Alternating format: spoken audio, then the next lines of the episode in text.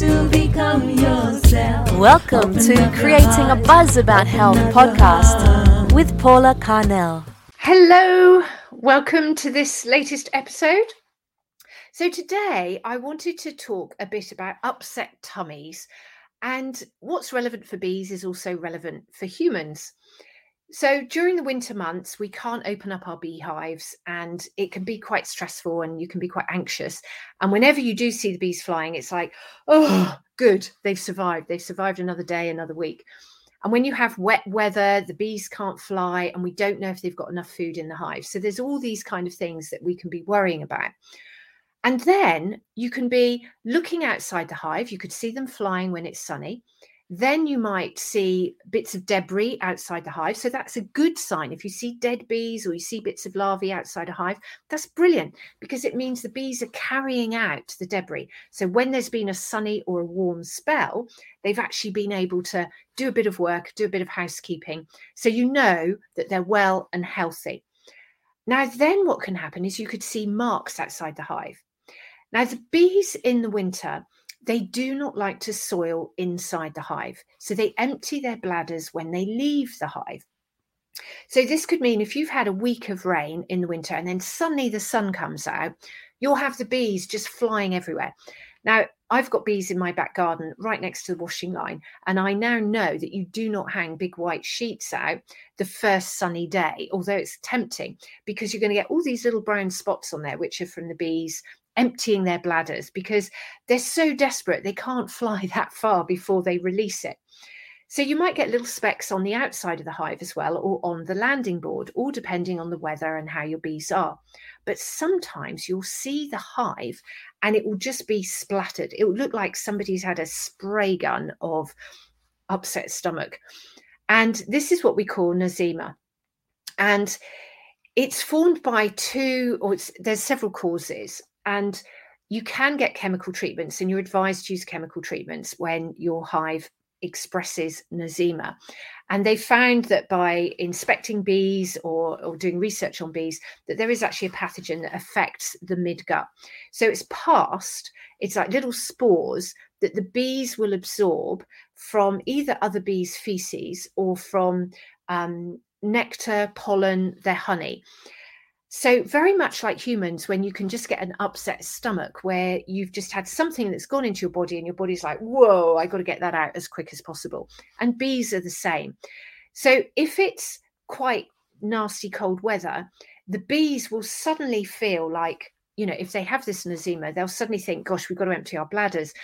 And it might not be good enough weather for them to fly very fast. So they'll just literally get outside, relieve themselves, and come back in. Some of them won't come back in because just like humans, if you have a severe episode of diarrhea, it can be enough to dehydrate you and, and just wipe you out. So bees are the same. So it does have an impact. And particularly if the colony are really severely affected, it can be, it can affect the reproduction of the bees. It can affect the growth.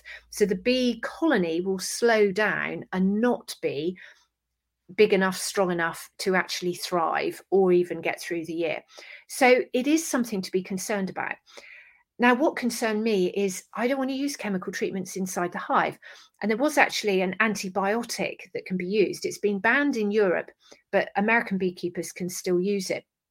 And what it's found is the antibiotic actually affects the behavior of the bees. So it's, and, and their nervous system. So it's, it's not very good at all. And which is why it's been banned, thankfully. But that does leave a lot of beekeepers thinking, oh my gosh, my bees are sick. What can I do? So I started looking into it and thinking, well, what are the causes? And then also looking at human life and, and what do we do? So we know we're more likely to get an upset stomach if we can't wash our hands. You know, if we have dirty hands and we touch something and then we ingest some kind of pathogen and it's not meant to be in our body, our body will just try and expel it as quick as possible. So actually, diarrhea or sickness is your body's natural way of just removing stuff that shouldn't be in your body. So it's the same with the bees. They're just thinking, whoa, we don't want this. We've got to get it out.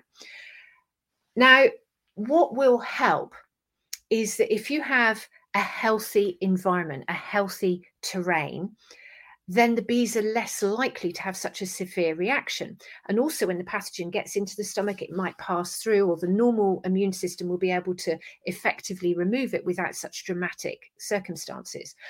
But if the bees are cramped in, you know, just like a household, if you have a, you know, a wet Saturday and no one can get out and the kids are in and everybody's like, ooh, and coughing and spluttering and, you know, dirty hands or whatever, then you're more likely to be sick. But if you can open the windows, or if you can go out and stretch your legs, you get that fresh air and you just know you're going to be better. So interestingly, ventilation is really important for a beehive. And this comes down to one of the, the great debates in beekeeping, is about whether or not to um, leave the draw-in underneath your mesh floor of a beehive through the winter. So there's some people that say, oh, yes, because they'll get cold and drafty, so you leave the draw-in. So the bottom of a beehive, or some beehives, have this mesh floor. And um, it's so that any kind of mites or debris can just drop through the floor. Now, we only really started having mesh floors when varroa mite became a problem. Before that, we'd have solid floors on hives. So we have this current debate about, should you leave a cover, which is like a slidey drawer that you can pull out and see what's dropped off? So if you were using a chemical treatment for varroa, the idea is you, you drench the bees with the chemical, the varroa might drop off, they go through the mesh floor and they go on the tray. So you can slide out the tray, count how many varroa, and you can go, oh yeah, the chemical treatment worked, or we've got a lot of varroa, or we've got no varroa. But then the argument is, do you leave that tray in through the winter, which will keep the bees warm because their floor is not all open, or do you keep the, the drawer out because the ventilation will actually help keep the bees healthy? So this is one of those, you know, ask three beekeepers and you'll get six answers. And it really is, you have to sort of tune in and think and, and just experiment. But I'm using a lot more hives now with a solid floor, because in the wild, the bees are more likely to have a solid floor. If they're in a cavity in a tree, there's not going to be a mesh bottom or a slidey out drawer to remove debris. So I'm really interested to know, what do bees do with all the debris at the bottom of their hive, and how do they improve or affect their circulation? Now, some of the hives that I work with are golden hives, and they just have four cork hole entrances on one side of the hive. They have a solid floor and, you know, a sealed roof. So the only ventilation is these four holes. What I have found with those bees is during the winter months, they will cover those holes with propolis. So they'll have a big dollop of propolis. They'll mould it to make a curtain across the fronts of the entrances. Now, this protects them from predators. It protects them from mice coming in. It protects them from wasps coming in. And so some of these holes, on many of the hives, out of the four holes, there'll only be one that's open enough. And it might just have a hole the size for like one bee or three bees to come and go. And that's how the bees get through the winter. But then that affects the ventilation. So one of these golden hives I noticed a week ago was actually covered in nosema. And it's really quite distressing, because it really looks like a splatter gun of, of brown splodges on the front of the hive. So it's like, oh, what do you do? Because it's too cold to open the hive. And then what would I do anyway if I opened the hive? Although I am thinking it would give them a burst of in, in you know, um, uh, ventilation. So perhaps that would be a good thing to do. But in wet, cold weather, it's a bit of a gamble. So always carrying a hive tool, which is a good tip, but very rarely um, undertaken.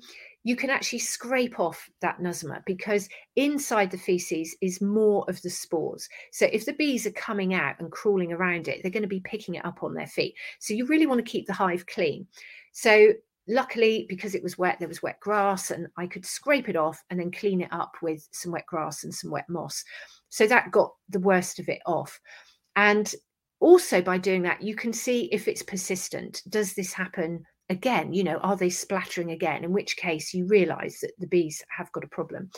And then maybe when it's dry, you can think about opening up the hive, having a look inside and just seeing what else is going on.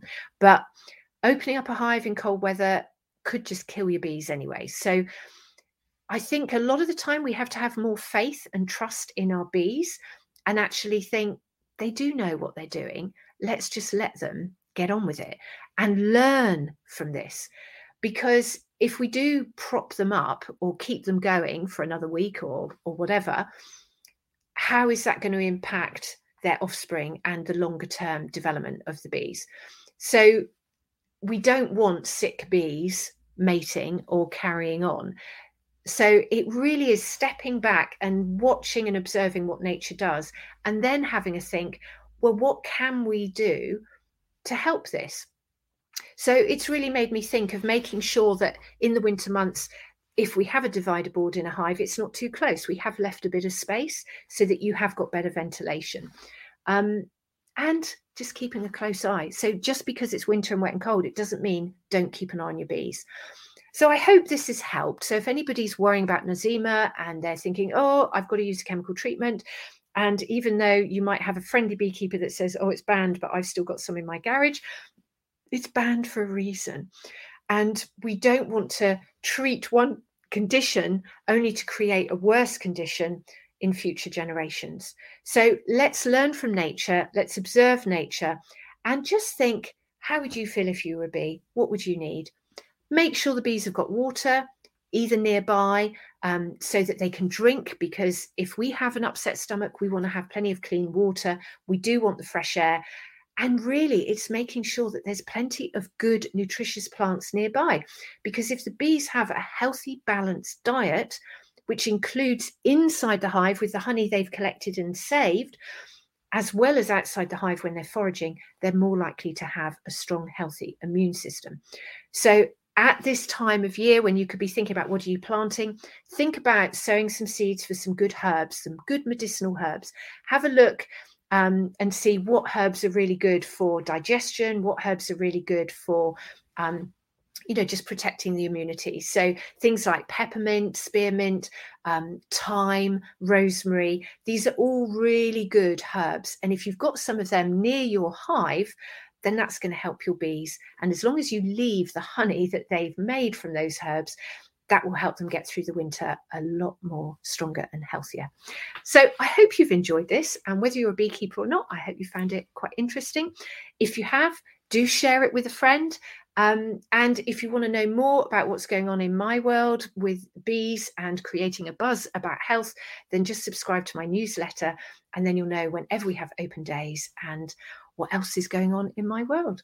Thanks very much. Have a great day. This podcast has been produced and edited by the wonderful B. Brook, and the music was created especially for me by Rhea.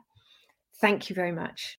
You have to become yourself. Join us Open next time on heart. Creating a Buzz Open About Health heart. Podcast with Paula Carnell. Buzz you later.